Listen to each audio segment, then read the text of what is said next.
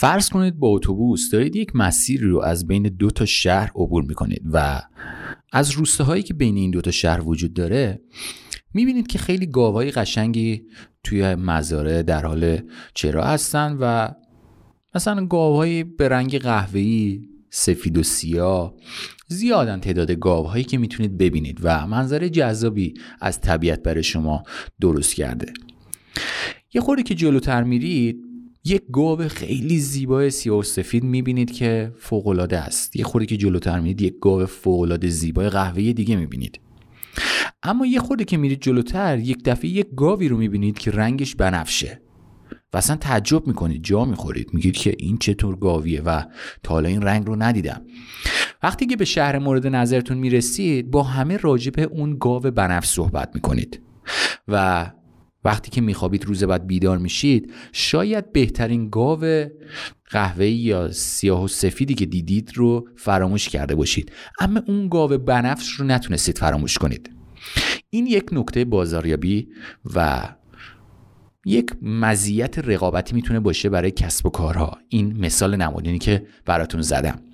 توی این پادکست می‌خوام با هم دیگه صحبت کنیم راجع به این که چطور با استفاده از ایده گاو بنفش بدونید کسب و کارتون رو تبدیل به یک کسب و کار چشمگیر کنید که مشتریان نتونن راجع به شما حرف نزنن. با من همراه باشید در پادکست شماره 36 از سری پادکست مجموعه پروژه سوخت جت.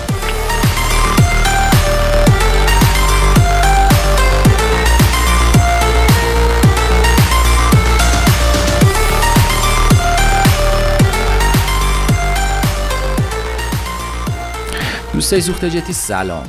امیدوارم هر کجا که هستید و توی هر موقعیتی که هستید و دارید صدای من رو میشنوید صحیح و سالم و سلامت باشید.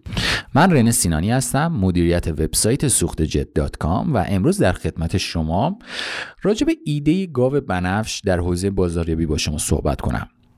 توی دنیای بازاریابی کتاب های زیادی وجود داره که مردم توصیه میشه که بخونن و خرد و آگاهیشون رو از دنیای بازاریابی افزایش بدن. یکی از کتاب هایی که من به شخص خیلی دوست دارم و نه تنها خود کتابش رو اصلا ایده های نویسنده کتابش رو دوست دارم و به همه دوستانی که کسب و کاری راه اندازی می‌کنن توصیه می‌کنم که به عنوان اولین وظیفه و آگاهی این کتاب رو بخونن کتاب گاو بنفش هستش کتاب کتاب خیلی قطوری نیست. کتاب کوتاه و خواندنی متن کتاب روان و ساده است. نویسنده کتاب ستگادین استاد بلامنازه حوزه بازاریابی هستش و شکی در این نیست که با این ایده های جنجالی و 99 درصد صحیح قطعا کتابی که می نویسه و متنی رو که مکتوب می‌کنه ستگادین حتما باید کتاب خونده بشه.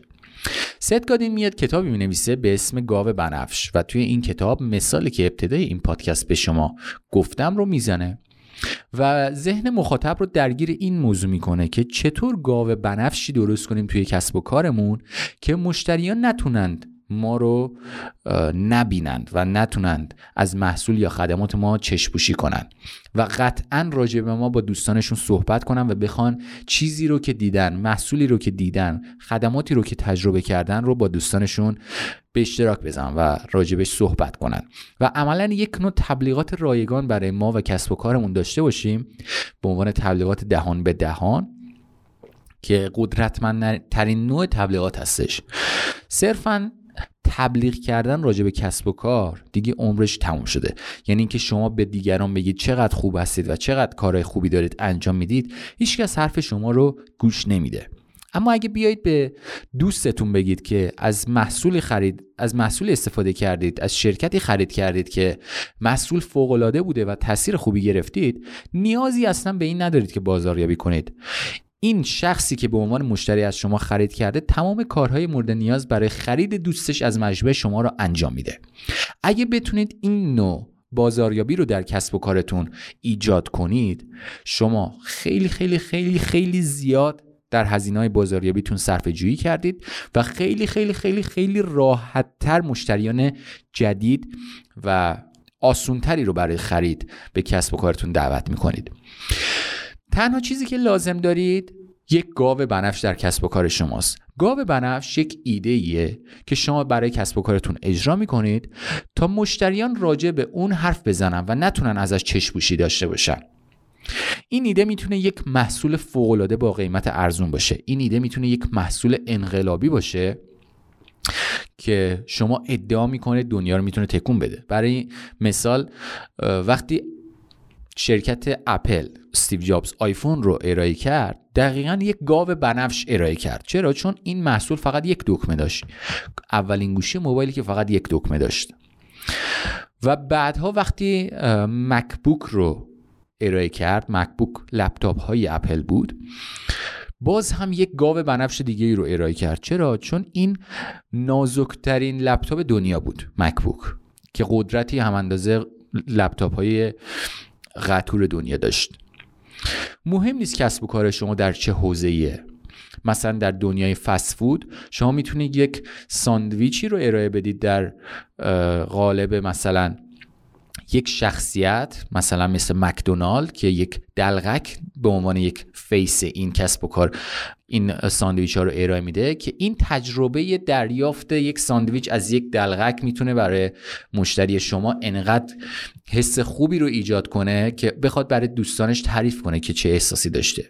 اما خیلی ها به اشتباه فکر می‌کنن استفاده از ایده گاو بنفش باید حتما با لودگی حتما با شوخی های رکیک حتما با استفاده نادرست از اسامی اشخاص صورت بگیره. مثلا دیدیم این اواخر بعضی کسب و کارها با استفاده از شوخی های جنسیتی سعی کردن که خودشون رو سر زبان ها بندازن و اومدن یک سری تبلیغ هایی درست کردن که توی اون تبلیغ ها متن استفاده شده که برداشت های دو پهلو می‌شد از اون متن کرد و با این ایده که ما این متن ها رو تولید کنیم که محصول ما یا حداقل تبلیغ ما بتونه وایرال بشه یا فراگیر بشه در شبکه اجتماعی. در صورتی که این اتفاق نمیفته و در دنیای حرفه‌ای حتی اگه تبلیغ شما وایرال بشه و توسط خیلی یاد دیده بشه منجر به خرید نمیشه.